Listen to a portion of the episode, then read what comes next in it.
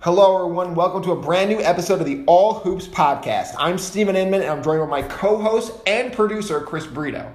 Chris and I are going to discuss the New York Knicks' first win of the year. We're also going to dive into the Warriors' struggles, and we have a special guest to vent about Frank Ntilikina. Let's get to him right now, actually. Sebastian, how are you? Doing well, guys. I'm uh, I know I'm excited for today's episode. Uh, considering how we have a very lengthy debate about Frank Ntilikina, my We boy. Uh, you know, I'm a livid and a longtime Knick fan, so I know uh, I have a pretty good opinion on our team. Yeah, Sebastian Florez is a big time Knick fan. We're really excited to have him on. First guest of season three on All Hoops, so congrats to you on that accomplishment. And uh, let's get to our first topic right now. You know, Knicks are one and three, an epic game for our perspective against the Bulls uh, Monday night. What is your first? Uh, your what are your takeaways from this uh, Knicks team so far? Bobby Portis. clap, clap. No, look, uh, yesterday's game was, you know, it was the first first one of the season, and it's uh, first of many, I hope. But uh, look, Bobby Portis uh, came out with his revenge game. Uh, and I, I know this is a topic for later. That game doesn't become a W without the contributions of RJ, who is by far uh, the best player on, on the Knicks. Uh, he, by, it's going to be his team by the end of the season. And Sure. quite frankly, it doesn't become a W without Frank Ntilikina.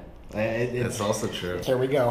Look, it's, um, but we'll save that for later. I- I We'll guess. get to French Frank. I want to. I want to do talk about R.J. Barrett though, because when the Knicks drafted him third overall, yes, everyone was excited. You know, a Duke guy, you know, who averaged over twenty a game in college last year, but people were still very disappointed that Zion Williamson was not coming. You know, it seemed as if they missed out on a franchise kind of guy. Yeah. But, for right now, it Yeah. seems as if they have that guy. They have a guy they can build around. And you know what? It would have been really amazing if this franchise was able to hold on to Kristaps Porzingis a little longer and pair him with R.J. Barrett. And you know what? We would have really been excited right now. But you know what? You know, all these things work out for a reason, right? And now we're we're four or five games into the new season and the Knicks are one and three and it's evident that someone like KP could have really helped us right now. I mean, It goes without I mean, saying. It goes without saying. But you know what? The benefit is that we have someone like RJ. We can start over again, and now we have we, we know for sure that we have a building block in RJ Barrett, and it's shown e- easily that he's the best player on the floor. He's one of he's more or less the go to option for the Knicks in many of these cases. So, you know, let's in review now. We can. We, there's a few months after that trade with Dallas. What do you are you guys? Do you guys still think it's it was the wrong decision for the Knicks to go for KP or? Oh, or? I, I think it's way worse now than it was then. And I, Yeah. I was ready to jump off the, you know, the Bridge. I, I was ready to jump off MSG at least. So I think it's worse because I had high hopes for Dennis Smith. I thought Dennis Smith was a guy you could probably build around is the wrong word, but I thought he was a guy who could be a legit starting player in a backcourt. And now I kind of think eh, best case scenario is he becomes a six man somewhere because the defense is not there. I question whether he can run an offense. And you know we, we've debated the French Frank versus Dennis Smith thing ten thousand times, and we'll probably do it again later. But at the same time, like Dennis Smith needed to be a legit core piece of this team for that trade to look okay. I, I don't see it that way. Uh, I think it's still a, a to be determined purely because of those two draft picks. I, uh, during DSJ's draft, uh, I wasn't too high on him. Uh, I know the two the two players I was really rooting for was uh, Malik Monk.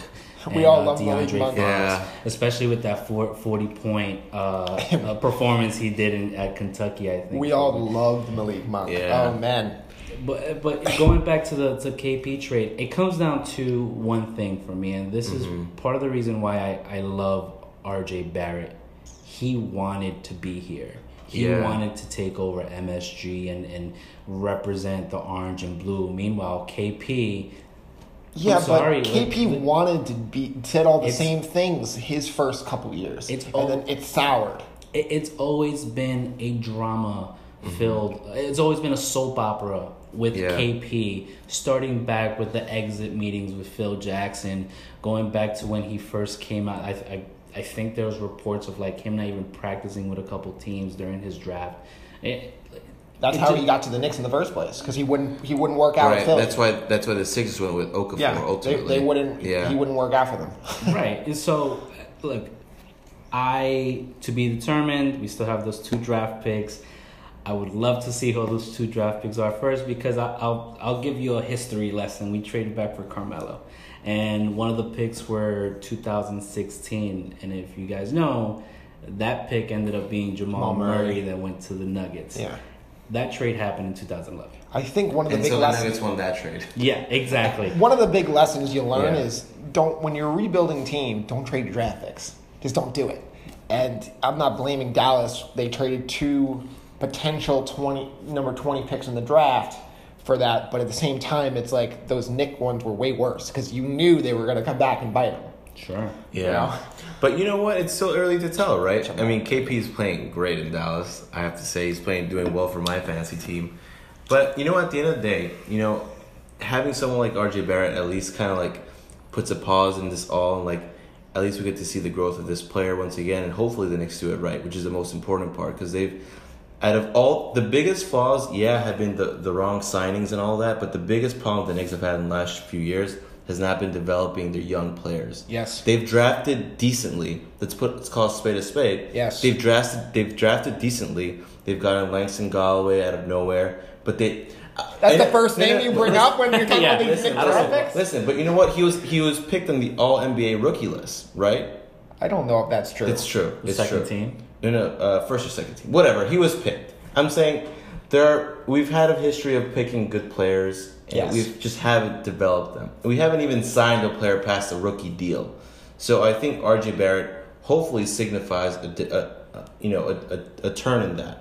Yeah, it's been at least 10 years. I forget the stat, but it's been at least 10, 15 years since they've extended a rookie contract. And and let me just bring Yeah. one more name into the Sure. equation here. I mean, because I. I've uh, I've I've said time and time again since the season started, the season is only successful if we develop R.J. Barrett and my boy Mitchell, Mitch Robinson. Robinson. Those Yeah. two. That's tho- for sure. and- yeah, and, and- Knox. And what yet Knox surprised me. He's had he has a killer three pointer now. He does. He has I- smooth stroke. yeah, I, I, I believe last season's where he went one on one against Miles Bridges to see who would get drafted first, and that I'm pretty sure he won that battle by a long shot uh, with that stroke. But nonetheless, uh, I think Fizdale has to look at the Jazz as a uh, as a like a some sort of uh, structure when it comes to Rudy Gobert and Donovan Mitchell having a guard and center as your as your cornerstones for a franchise and just roll, have the ball roll there. Um, yeah, that's Right, defensive center like Rudy Gobert, who like basically swats everything in his in his. pretty much. So let's talk about Fizdale for a second, guys. So Okay, go for it. Knick fans have been killing him the first four games of the season because of his rotations. Yeah. And the rotations have been questionable. There's been, you know, we were talking about it last night where Bobby Portis is killing it, as you said, the Bobby Portis revenge game that we didn't see coming.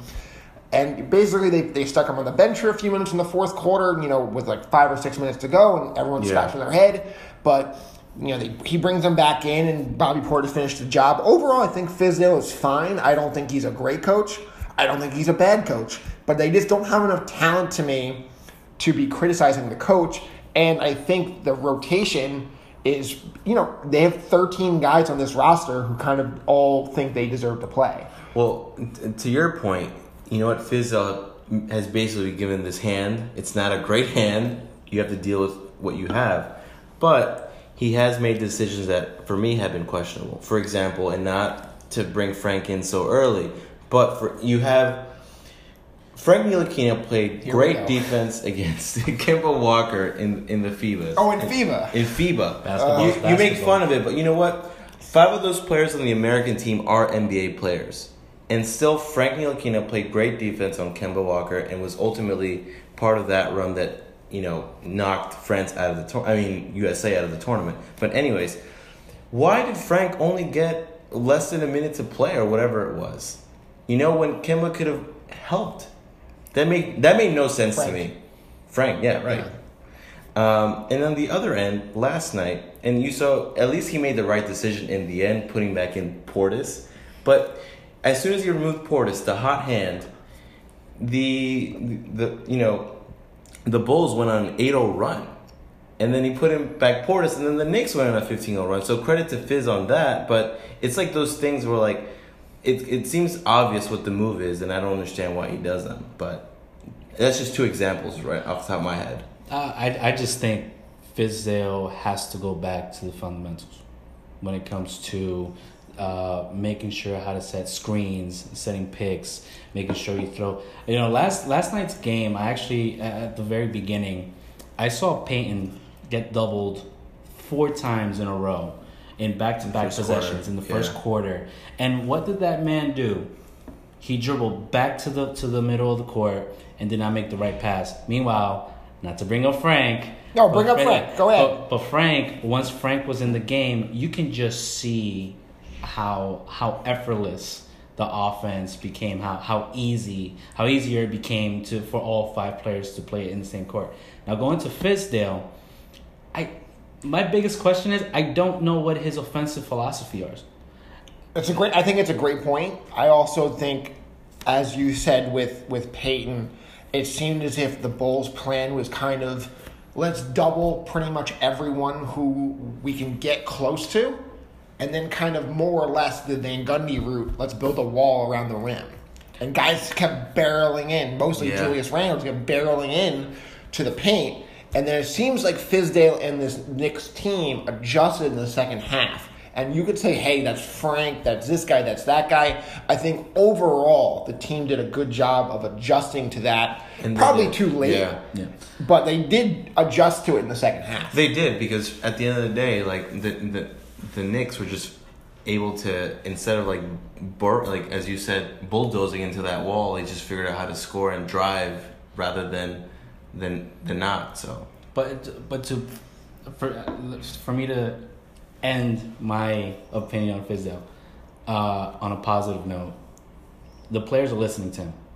The players Right are, are, are, are playing for him. yeah, Uh, the the second year guys continue to fight for him, even though last year was pretty much a um, a crapshoot. Um, yeah, and and that's to me if you're going to become a leader of a team like a coach is i think it starts there uh, and now with these vets coming in look you have these players who've been around the league for quite a while and i just need to see what what philosophy what are we going to bank on when we need the last shot of a game to win it Yes. and that i haven't seen yet So I'm, I'm going to ask you this question then.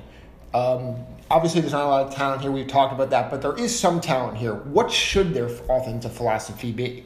Like, what should they be trying to do? Well, it, it all starts with Randle. It all starts with Randle not posting up, trying to take over four four on one. He's been trying to do too much, and I think it's trying to earn the contract, trying to become a leader on this team, and it's But he's you been know doing too much. Speaking on that point, I thought that he was sort of, I would say he was like the third best player of the game last night because he finally figured out not to keep burying into that wall and to pass it. And then, what were the biggest plays last night? The two three pointers by Portis.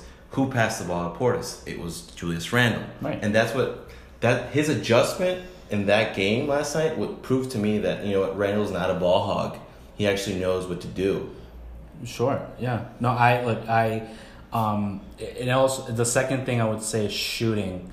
Uh, I I I think I'm under the minority of like Knick fans, who who don't who does not believe that Mook, uh, Marcus. Uh, Marcus Morris. Marcus Morris, uh, Randall, and Mitchell Robinson should be starting together.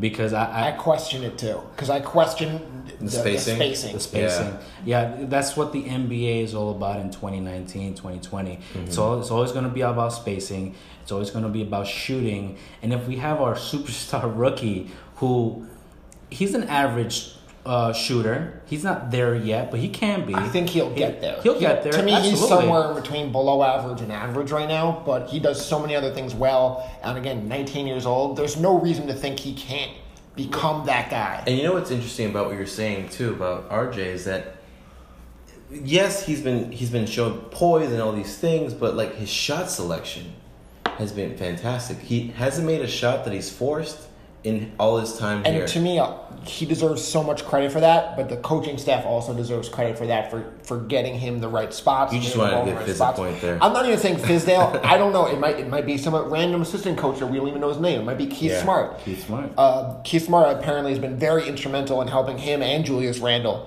Uh, but look, he's a 19 year old kid, and as you said, it's all about the kids.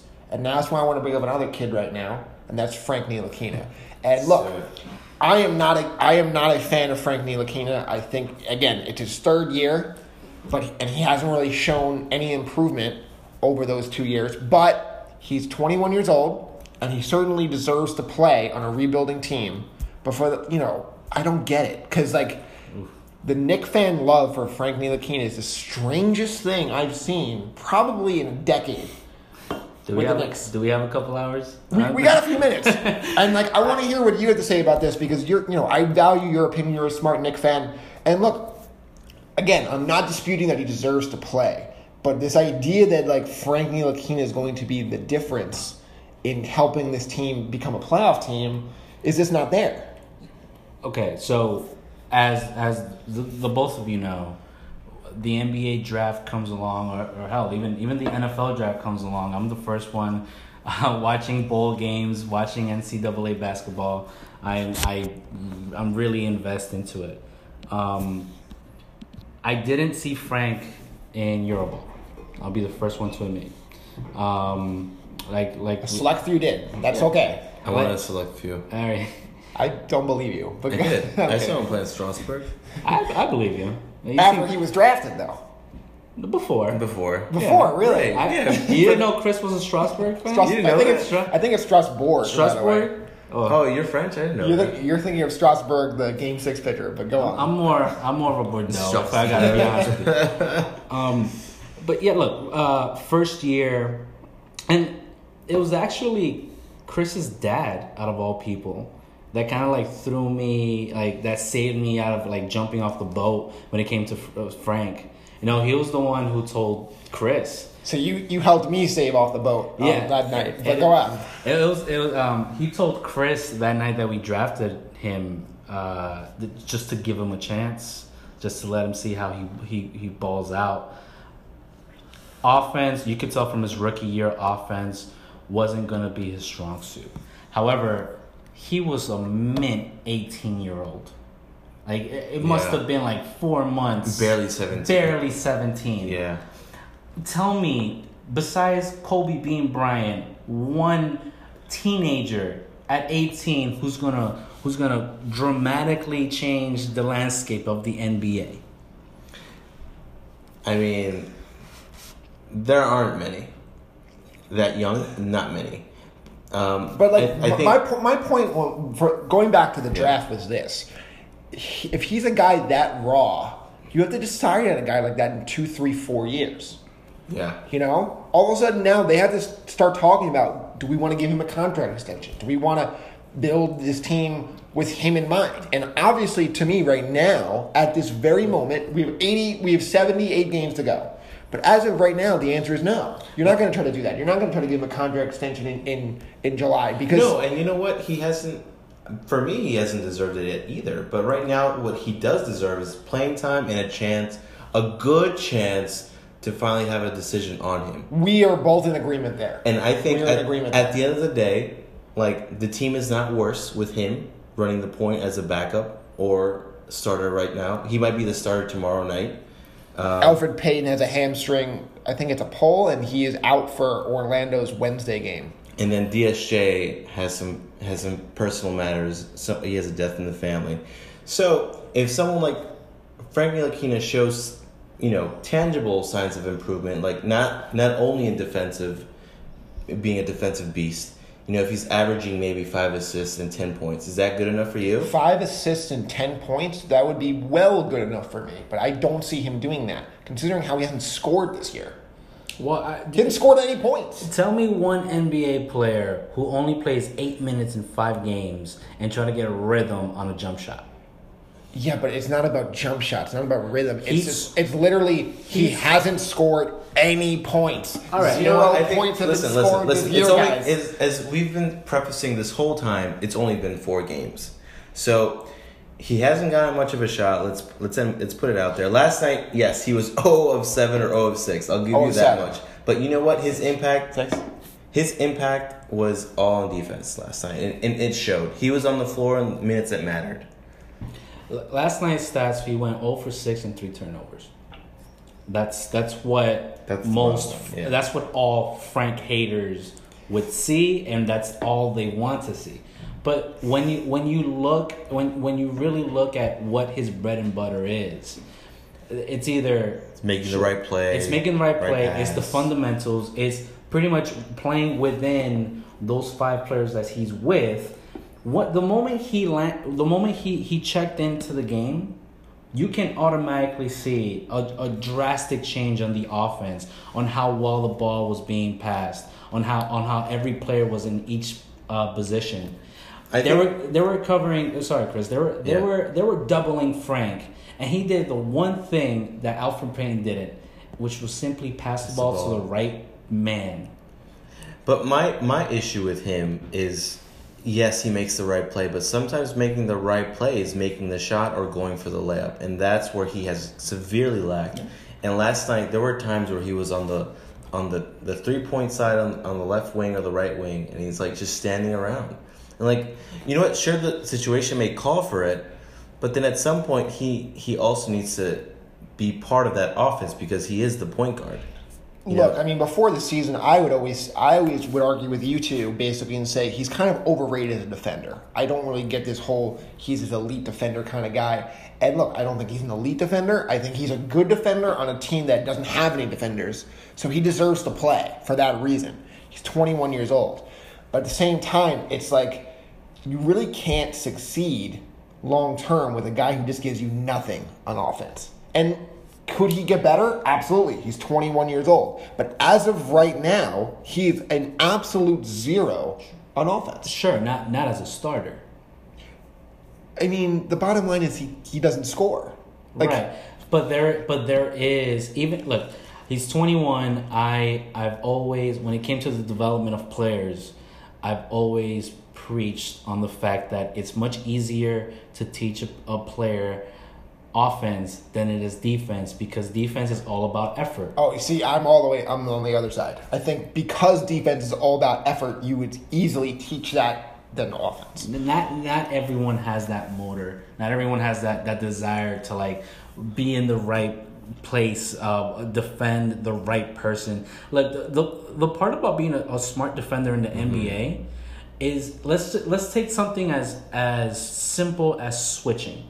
When you switch on defense, you know you automatically lose as a four or five position in the NBA. Yeah. The moment you switch off to a point to switch sorry switch on to a point guard because that point guard is going to blow right past you and it's going to be easy bucket frank on the other hand there were moments on his second year where i saw him guard four uh, a four man on the block and do a not a great decent job at it and that to me that deserves if not a starter all right, I'll give you that. I don't know whether he's a starter or not, but he has a place in the NBA because his tangibles, although there there there aren't stats to to show his value on the court, mm-hmm. it- that value is greatly appreciated to NBA teams. It's just unfortunate to me because for me, Frank is the the second or third piece that you, or, or fourth piece, the glue guy that you need on a team that's already established.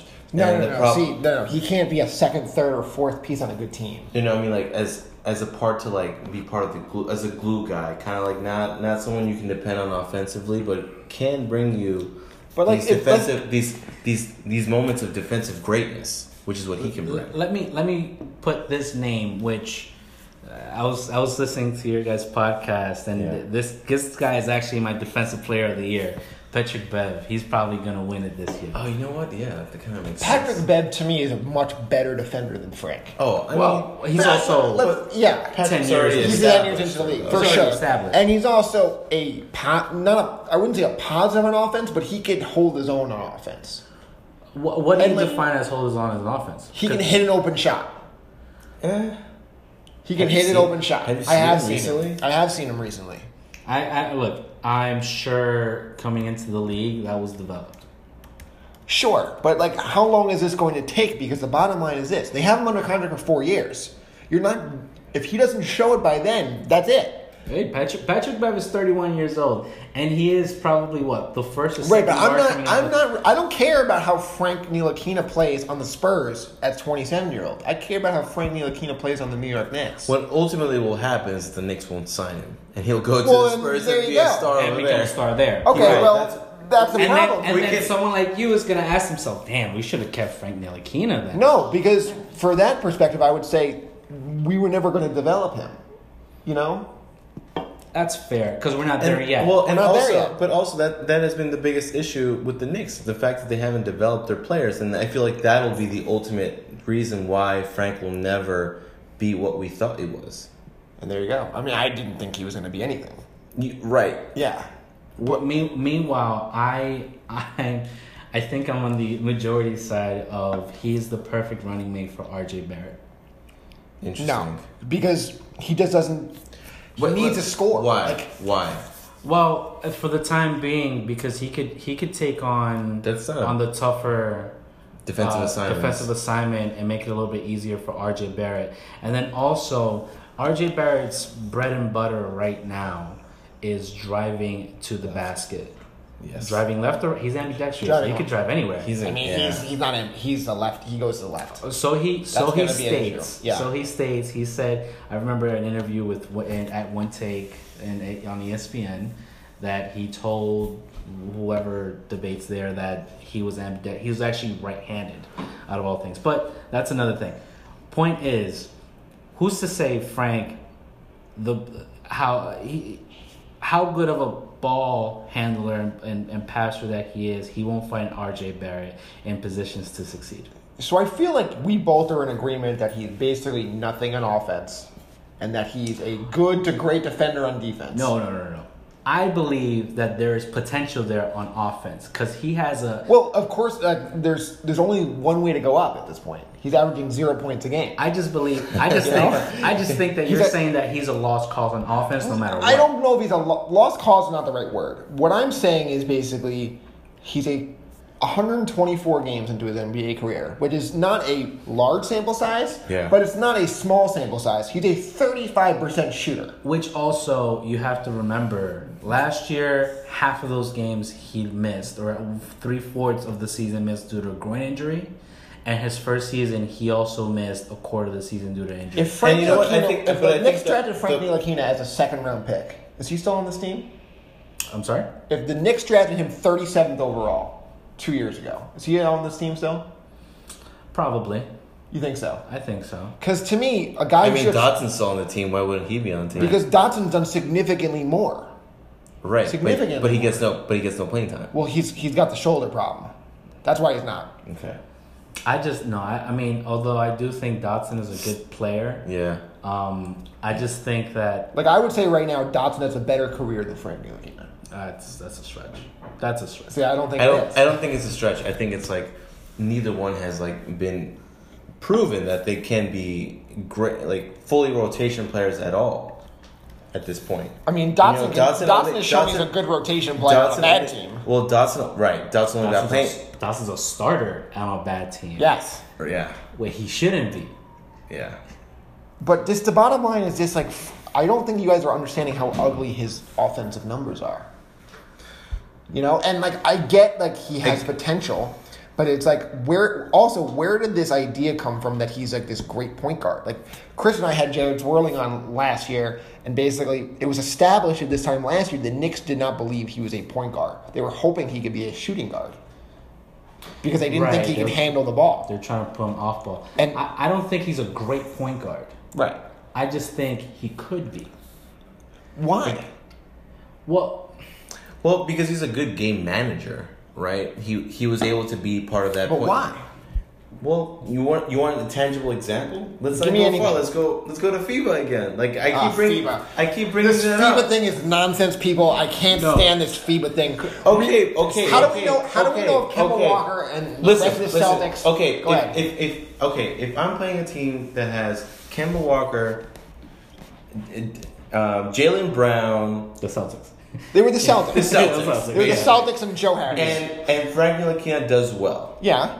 Does that not count for anything? I'm not saying it doesn't count for anything, but I don't think this should count the same as the NBA. Basketball is basketball. Basketball is basketball, and you're. But if, if, it's if you're, almost if, but pickup it- okay, basketball. How no, do we know? But it's not. It's how, not. how do we know the effort level? How All do we know the on. effort Let's not, level? let's Wait, not let's you- not let's not scream over. But um, but to your point, your whole argument is that it's pickup basketball. I But you're think play- it's somewhere in between pickup basketball and the NBA. It's Go not. ahead. It's but it's, It's in not the though. middle of those if, two if, things. If you're facing a full NBA team, full of talented players in the NBA, because they were handpicked by USA Basketball, that's still a legit team. And if he's doing well against them, he could do well against them in the NBA. and it's not. So pick- that's so that's my argument for him being good. Okay, and it, and it's not pickup basketball due to this. I think so it's, it's the middle. it's the I'm saying it's the middle. It's not. It's, It's not not the even the middle. middle. It's look. It's only in the United States where we consider the Olympics much more important than FIBA World Cup. yeah, When it's the complete opposite and for the rest played, of the world. but he played that team. However, however, the U.S. still has to play in a in a, in a, in a high level on FIBA World Cup if they want to qualify for the Olympics. So they have to play hard. They have to. They can't just think it's Rucker Park and they're playing it with a bunch of scrubs. So you, Not- you not think to- that team that lost to France gave it hundred percent? I'm sorry. You think that that team, the Celtics plus Joe Harris and Middleton, they gave it hundred percent? Of course. Why wouldn't they? And also, I don't want to say there's scrubs on, on Rucker Park. They would wash me in a heartbeat. I just want to put that They in can public. ball over there. Dude, Yeah. that's a playoff team. I don't know why you keep putting Because- them down as if they're not good enough competition No, no, to be no, a no. good Do not barometer say they for were not Frank good- Ntilikina. Did not say they were good. Oh, enough competition. but you Did- called them almost pickup basketball, didn't you? No, no, I called the league almost pick up basketball. It's halfway between. Okay, that okay, okay, fine. Right. It's, but hold on. Here's my what I'm trying to say with that. It's we're talking about one game.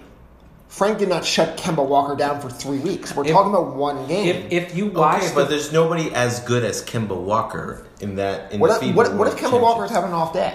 What, what if the Team USA was But having why an off day? have? But why How- did he have? Why do you have an off day though? What? Did- Every who was- basketball team has an off day. The Golden it- State Warriors lost ten games. Did last- you like, know- in their seventy-three win team? They won nine. See. They lost nine games. did you know that in the FIBA World Cup tournament? Yeah. Did you know that Frank Ntilikina didn't start for France to start the tournament? No, I know. You knew. He and earned so it. No, he earned he it. earned it. So he played gradually better each and every game to play alongside players like Rudy Gobert, players with like Batum, who are NBA players. And by the time he reached against uh, the USA on the what is it? Uh, Semifinals. Quarter, quarterfinals. It was a quarterfinal. in the quarterfinals, look, the NBA in the uh, in the NBA, I don't care who you are. If you're if you're in the NBA, you're gonna you- you're elite automatically. Well, if you're one of the 15 on that bench, that means you're one of the best players out of those 15 around the world. So if I'm if I have my man Frank playing up against NBA caliber players, you know what that makes Frank? An NBA caliber player, regardless of whether you think he's a he's he's a starter, a six man, What, or what, what was the name of the the kid that uh, Vince Carter dunked over over there? Oof. Do you remember his name? He Frank was, Weiss, uh, Frank Weiss. was that Frederic Weis? Frederic Weis. And didn't he go. have like a big, big tournament before that? Oh wait, but who do, who drafted him? The Knicks. I think it's like the eighth pick. No, but I also think it's unfair to. Look, I, I don't want to dismiss what he did. I, Yeah. I understand I'm coming off as dismissing what he did, but the bottom line is this There's a lot of hate for a 21 year old. basketball teams have off days. Just- Do I assume they had an off day? No, I don't assume they had an off day. But this idea that like Frank Ntilikina is the chosen one because basically he guarded Kemba Walker well for 30 minutes in a Well, FIBA game. We're not saying he's the chosen one. Right. We're saying we're, we're giving you a tangible example of him doing well on both sides of the, of, of, of the floor. So, so you said you told me yesterday. What, this is what set me off with this. This is why I thought this would be crazy. You told me yesterday that you thought he could average 10, 10, and 10. No, that's not Or what I sorry, said. you could like a typical game, not average. No. Go ahead. What did no, you no, say? no. I said that he could, in theory, could average that, and you'd still be mad about it. No. If he That's what averaged a triple double or close to it, No, I, if, if Frank Ntilikina averaged 10 points a game this year and did nothing else, I'd be happy. I thought that would be a success. Fair enough. 10 I don't, points. I don't think he's gonna average 10, 10, and 10. Oh, okay. No, no, no, no, no, no. I don't think. what if it's like eight points and like four assists a second? I would half? say it depends on the minutes and what he shot. Okay. I don't Fair. care. I If- if he shoots over 40% and does that, I would say that's a success. I personally don't care what the stats are. I just want him to be able to contribute in a team, to contribute a, the team to a win. That's the only thing I care about when it comes to players, regardless whether it's Bobby Portis scoring thirty points or or Wayne Ellington scoring fifty. So I'll be real with you. Like we've been talking, we talk about Knicks all the time in in text message and, and whatnot. But these last like thirty minutes have like flown by. This is the most So- we talk Knicks on the podcast. You're welcome. we're at like 35 minutes here, but we're going to move on real Yeah, quick. let's do it. New segment we're doing this week called NBA Tweet of the Week. So if you want to have your tweet on our show, create something really, really great, something we could talk about, maybe at All Hoops Podcast, and we will happily talk about it on our next show. But we're going to start this week with Brandon Tierney, great New Yorker, former WFAN guy, who says, quote, no disputing Steph Curry's impact on the game. His fingerprints are everywhere. He changed the template. Yet, I always thought many were too quick to elevate him to a place on the all time list he wasn't fully deserving of. Could he elevate an average team? Was always my question. And guys, this really was very curious to me because did we elevate Steph Curry too quickly to make him an all time great? And could he make an average team better? So uh, my first thought is that he is definitely an all-time great if we just think about what he's contributing to the game in terms of him shooting lights out all the time. He may he will go down as the best shooter of the NBA of all time.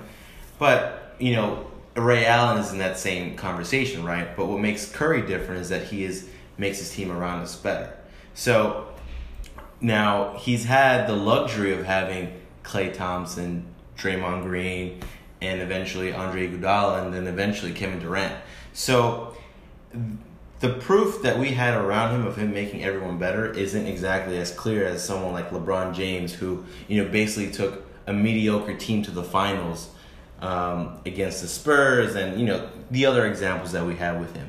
So with Steph Curry, it remains to be seen. Frankly, he's always had someone great alongside of him, and if he can't take this team to at least a playoff berth, I think there are bigger questions in him in terms of being an MVP caliber player and all these things. And and maybe it goes to Brandon's point that you know what maybe maybe we overrated him a little bit, and I think it's fair to say that we did because he's always had good players around him, and not every team gets that luxury. Yeah, see, Chris, I don't agree. I think Steph Curry is an all time great. I think he's probably the best shooter, three point shooter of all time. I mean, I said that. And as you said, but basically, look, I think he's an MVP kind of guy, one of those top seven or eight players in the league who could elevate a team to the playoffs on his own. I think there's only seven or eight guys probably in the league who could do that on his own. Um, I believe he's going to play a long.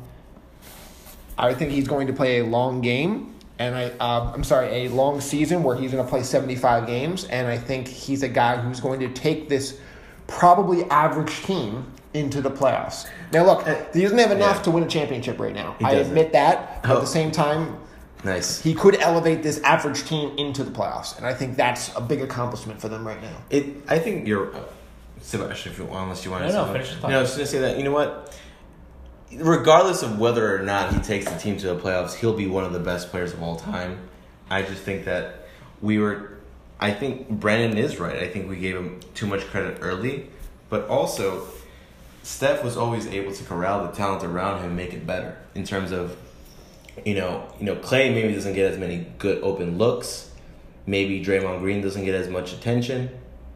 You know, all these other factors that contributed to their championship runs. I'm just saying that Curry has never had this problem before, which it'll be interesting to see. So, like, even if he they don't make the playoffs this year, does it really impact his legacy? It doesn't. I I think it helps his legacy if they do make the playoffs and he's got average it only right. It only it only helps it. It doesn't hurt it.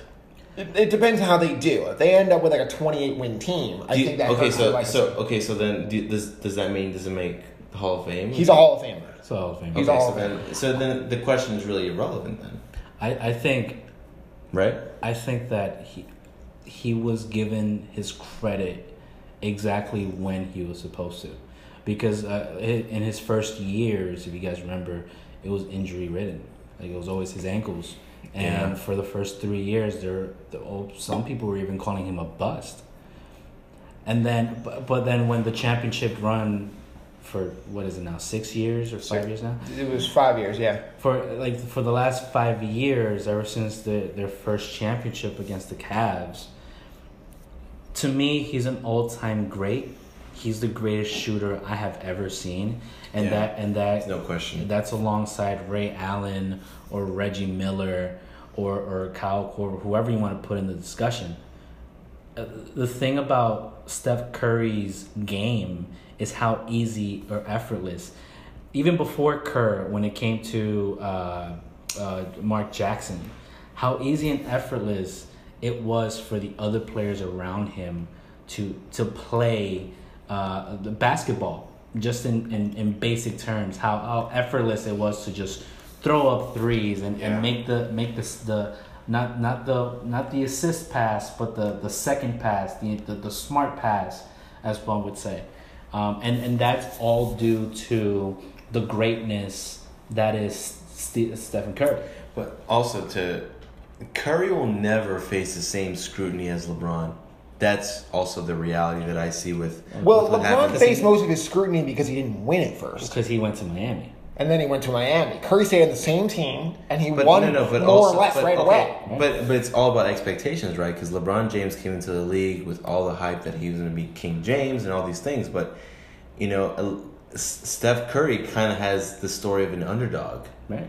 right? Because he came from you know Davidson, came under the radar, was drafted seventh, one place away from the Knicks or whatever it was, and and and frankly, like he was able to like turn around his career and the Warriors. I think the best thing that could have happened to him, even though I know it wasn't on purpose, was the fact that they gave him this contract, which was much further less than the the max because he had so many injuries. So that ended up being you know good for them to sign other players like That's the Andre only reason this whole thing started. That's Because basically ankle, it. Because he had ankle problems. That's, yeah. A- And, and I think, I mean, I don't know if this is a hot take, but I I think he'll go down as a much more um, influential player than, than Totally. than Totally uh, agree with LeBron that. James. Oh, I don't know about that. No, I, I, I, get, I, just- get what he says. Keep going. Well, In terms of the game or in terms of like cultural impact? The game. both, Okay. I'd say both. I don't you know disagree. it's it's now it's nowadays that uh, you see kids in the playground shooting threes like it like they could make it you know NBA That's the thing we do length. now. It's the thing to do. And it was Ste- Stephen Cur- Stephen Curry that that that revolutionized the three pointer uh, let and put aside that um, that's yeah I mean we have a Hawks game right in front of us. And you know look who Trae Young like models his game over you know? Um, I think Stephen Curry is uh, he right my point was with his first championship actually just to bring back your underdog um, thought it was the Thunder that year that was supposed to be the favorite That's true. 3 1 down. Was that 3 1 down? 3 1 down Oh, Jesus. All right, well, I have two thoughts before we wrap up this segment real quick. Number one, Steph Curry is going to hit 2,500 threes for his career by the end of the week. and two, he is probably going to break Ray Allen's all-time record for threes sometime next year, which I think is unbelievable. And uh, my last point is he was, as you know, one pick away from being a New York Knick. Oof. And they were going to take him. Could do, you, you- do you remember who we picked? We picked Jordan Hill. Jordan Hill. And I'm sure you would be right here supporting Jordan Hill, telling me what kind of great rebounder he was. Oh my god, that guy I was, was I was I was climbing for uh no actually I would have gotten it wrong because I was I was rooting for for Johnny Flynn. Oh, oh no. See, Yeah, That was- yeah, that I was- was That No. was such a, that was such a I was all in on Steph Curry, and then like the guy I wanted if we did not get him was I was a big North Carolina fan growing up in high school, and just Ty Lawson. Ty I thought Ty Lawson. Lawson. That would have would've been a great pick too. better. I mean, I don't know what happened. It's Or Brandon Jennings. Just Brandon anyone, Jennings, Jrue Holiday, DeMar DeRozan, literally Well, just also- just anyone. anyone else. Yeah, anyone. Else. Like we talk about the Frank Ntilikina, Dennis Smith debate, but the who- bottom line is who like did, who did we have as a point guard that year? Oh, do you want me to answer that? Is that Chris Duhon? Chris Duhon is who we And we had. didn't get a point guard. Nope. Man. Because yeah, All right, that's whatever. another day. That's for another day. Uh, so transitioning from loser teams to winning teams, uh, we have four undefeated teams in the NBA right now. Ever, these te- these are the th- four undefeated three and O teams: Sixers, Nuggets, Spurs, T Wolves. Uh, so my first question to you two is: Which undefeated team of those four impressed you the most? I think you have to you have to go Timberwolves here. Who would have expected Timberwolves to be three and zero right now? Um, frankly, the way they've been doing it with with Karl-Anthony Towns has been great. Great for both Steve and my fantasy teams. We've we're pretty much first in both our leagues because of him. Um, and just the way they've been doing it. And Wiggins apparently decided that he's a good player again, and he scored 11 points in like the last game that they had the other night, and ultimately they won. Um, I, I think the Timberwolves have to be the impressive this one because who would have expected them to be here and this undefeated at this point? Well, for me, look, it, it's everyone's favorite uh, coming out of the West was the Clippers. If not the Clippers, the Lakers, and not the Lakers, the Rockets. The, the Rockets. Yeah. I after these first four or five games, I gotta tell you guys, like I, I was, I'm really impressed with Denver. Like I can now see what very few were were pretty much rooting about uh, to start the season when it came to the first seed, first seed of the West. D- to me, like Denver reminds me of the uh, the uh, Bud- Budenholzer Atlanta Hawks that had Okay. like four or five All Stars. Uh, they're they're an efficient team. They all know their role. They all know who the superstar is, and that that superstar in Jokic, who is someone's dark horse in this room for MVP, if I remember correctly. No, Yeah, mine. Yours, right? Yeah. Um, which I Was not mine. mine Yeah. mine is by the way is Embiid. Just want to put that on record. Embiid? Embiid Yeah, is is for he me. gonna play enough? Huh? Is he gonna I, play I just enough? I always feel that he's not gonna play enough. Also, Oh, he's gonna play enough. All right then. He's I gonna think prove I it, think right? they, I think I, I think they'll be the best team in the East though. Yeah, sure is. But uh, to, to answer this question, um, yeah, to me it has to be Denver. They all know their roles. They all know how to play the game well, uh, and they're to me they're, they're gonna be the first seed out of the, out of the West. Just gotta put I want to go back to what you just said about four All Stars. Who were the four All Stars I think it was uh for Atlanta. it had to for for Denver? For Denver, well, it Oh, starts sorry. with Jokic and and uh, Jamal Murray. Jamal Murray. Sure. who's the third guy? Hey, man. Paul Millsap. Probably Paul Millsap. Uh, no, I think he's on the Probably downside. It's it's gonna be hard in the West, but I think the first two guys you have a legit point Yeah. on though. There, there could be there could be a dark horse Well- third coming Okay. out of there, but that team, regardless of who's an all star or not, that team just reminds me of that Budenholzer Atlanta Hawks who are just super efficient, knew their roles, will will win will win uh, games in a very boring fashion, but still a W is a W, and for me, Denver's going to be that team. Just think about you know that team as a whole. Like they they have the balance. They have the the youth. Right. Like if they don't win it this year, they'll be back next year. And like they have this guy um Porter. I haven't seen much of him. I don't know. If you, have you guys seen anything of him? Nice, nice shot. He has a nice shot. I just, you know, it's that back problem that really scares me. Yeah. It'll flare up at any moment because you know, back back injuries or, or, or spinal injuries are just so so scary and so unpredictable. Yeah, I mean, we're still waiting for him to make his NBA debut, obviously, but I think he's a guy who, in the preseason, he kind of showed more back problems, more or less. He was a little stiff. It Yeah. might be because he hasn't really played basketball in about a year, but if he is literally a 10 point guy, Oh, that's a win. that's a huge accomplishment for this team to add to add that kind of guy to your team. And then And a guy they were not even banking on. No, right? because and they just nor should stashed they. him. Right, Yeah. and they shouldn't, right? But I'm saying. Um, okay, and then here's my second question about those four teams. Which undefeated team will stay unbeaten the longest? the Spurs. you never play. You never bet against Pop. It's gonna. Now, their it's- next game is in in LA against the Clippers. Um, I will bet you that Pop will come up with a way to slow down Kawhi, not shut him down, but slow him down. Considering that he's had he's had him for Former team, of course. Um, I'm gonna go with the Nuggets. I think they they have enough where like any other team that they face, when look the Dallas is the world, the the Pelicans, Orlando, they're not good enough. Um, they may have some trouble with the Sixers um, in the next week, but I think they have a pretty easy road to the undefeated um, territory. I'm gonna go with the Nuggets as well. I think, like you said, it's the easiest schedule of the of the bunch. You know, New Orleans has not played well. Orlando, Miami, just getting Jimmy Butler back. He's going to make his season debut on Tuesday.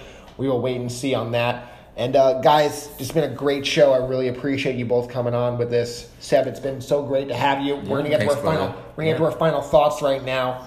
As three Knick fans in the room, this one it's wrong for me to say, but this one kind of made a smile to my face. Uh, the Nets reportedly are quietly concerned about Kyrie Irving's behavior, and there was an episode during the team's preseason China trip. Thoughts? Uh, pretty much off off the. Uh, it just sounds like maybe he has some undiagnosed thing going on. I don't want to just say that you know this was a distraction or he did it on purpose because you don't. You, we don't really know. Um, and mood swings. People don't usually have mood swings, so I'm. I'm not. I'm just not gonna really. See, my thought on it was more focused on the next part of you which is they quote um, felt queasy and confused. And to me, the idea that they kind of stole a guy that we desperately wanted for a good year plus, um, it kind of makes me happy that it's not going perfectly. You know, you hope that everything's okay with Kyrie, but you know what? He was gonna have baggage no matter what. It, if you know, if if everyone says something about you, at some point there must be some truth about some truth to it. So I think that's the case with Kyrie right now, and like, you know what?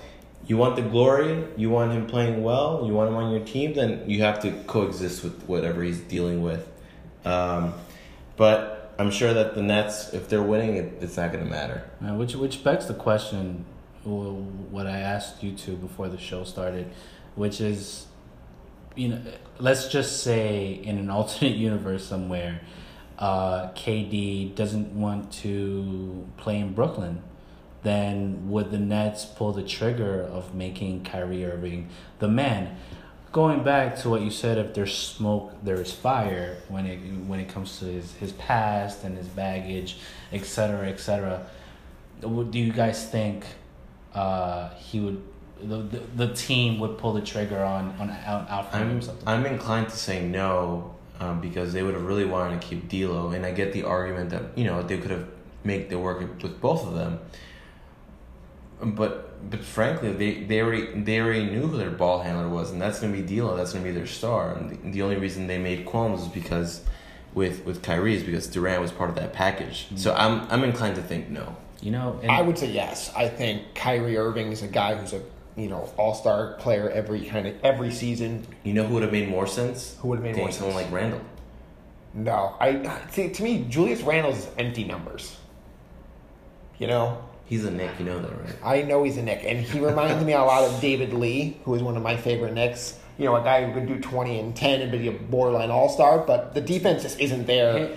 And I question whether this team's going to win more than twenty eight games. And to me, if he was an impact kind of guy like Kyrie would be, I would think they'd win 30 plus. Hey man, the, the Warriors have David Lee to thank for their first championships. So those, Yes, they go- do. Yeah, They so- do. yeah, Yes, so they go- do. it was so funny, we And I started with all, one of my all-time favorites. That's what I said. It was so, So- funny. We were talking about that before you you came. That you know David Lee was kind of like very underrated in terms of how that that whole championship came together, and when he was on the Knicks too. Yeah, and actually, and I know hindsight is twenty twenty, but man, like D'Lo on the Knicks right now with RJ Barrett, wouldn't that be a? I mean, I was yelling that in June. yeah, you wanted that. I was like, "Oh, Kyrie's not coming here. What if the uh, what if they let D'Angelo Russell go?" But Hey, he still- never actually became a free agent. He did the same can. thing. We still can. There's a there's a possibility. You know, the You're Knicks about give up something nice for him. Well, you know, we do have an extra first rounder. You know, Uh, we could no. send them to Do uh, not West trade Coast. your first round picks. That's what we learned from today. um, anything else? Anybody else wants to add before we get out of here? Well, I thought the NCAA's decision to, you know, pretty much let players monetize, you know, their image and and I thought it was a huge step because of all the things that are going on with the league, with, I mean, with the NCAA, that now players can finally like profit off their what they're doing, you know, not live off the NCAA and like their corruptness, you know. So I think that's good. And we could finally play NCAA football on PlayStation About 5. time. What's up? Yeah, I'm pretty excited for that. I really thought this was going to be more of a battle with NCAA basically not wanting to give up any more money. Um, and it just seems like as more and more states said we're interested in pursuing this, it seems like they just didn't have any other options. And they kind of just conceded that we're going to have to give these guys a piece of the pot. Yeah, but if, if About time. Yeah, and, and like you know, these guys are making these all these college teams are making millions upon millions and even billions of money of, of dollars, and and none of that goes to the players. All that goes to their pockets. So why shouldn't they see a cut? It's amazing to me that there are some people like in college sports that don't want this. You know, like like I saw Dabo Swinney, the you know head coach, who's had a ton of success. He basically was just like, if this happens, I might wind up retiring. Well, I, ca- I think Uh, then- all right, see ya. Yeah, I mean, it's unbelievable though that like there are people out there who like are around these kids every day and just don't want them to make any money. Well, at the end of the day, I think money talks, and if the, if if it's some way, shape, or form, Yeah. you monetize the college game, then you know what? That means the end of boosters, and then the, that means the end of of I don't know backdoor deals when it comes to five star recruits. Is that a bad thing?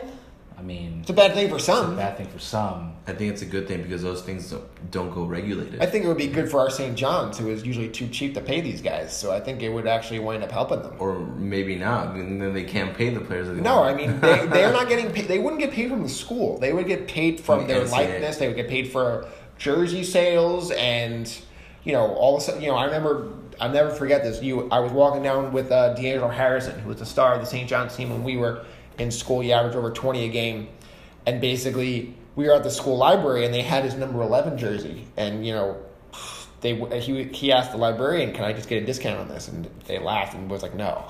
And it's like He he had to pay for his own jersey, Wow. and it's like It's so dumb. which first of all, I didn't get why he wanted to do that, but you know, you you're basically you know May, well, maybe at the end of the day, he just wanted to prove a point that like my I cannot even have a discount on my own, Own jersey, jersey. that belongs to me, my image. let alone somebody else paying for his. So it's it's it's very welcomed, and it's, apparently it's supposed to be in effect before 2021. So I'm really happy about that. And my final thought is basically um, we have this new Twitter account. All Hoops Podcast. We really encourage you to check that out. We're uh, really about to grow that and make that special. Trying to comment and It's already special, Steve. and uh, talk to our great fans, you know, basically every night during NBA and Knicks action. So that's pretty much going to do it for us. We really thank Sebastian here for stepping up and, and coming on the show, and we're really excited to uh, Yeah, have him on on a future show soon. We have another guest coming up next week. We're really excited about that. And Chris, anything else you want to add? No, nothing. Uh, Sebs, uh, as always, thank you for coming. It's always a great discussion time with you about the Knicks and the NBA at large. And Steve, you know, it's nice with you too, also. Um, and also, please follow our Facebook page too. Um, and that'll be all. We'll, we'll we'll have a new guest for you next week and talk about more basketball and and hope. And that's it. That's all for us.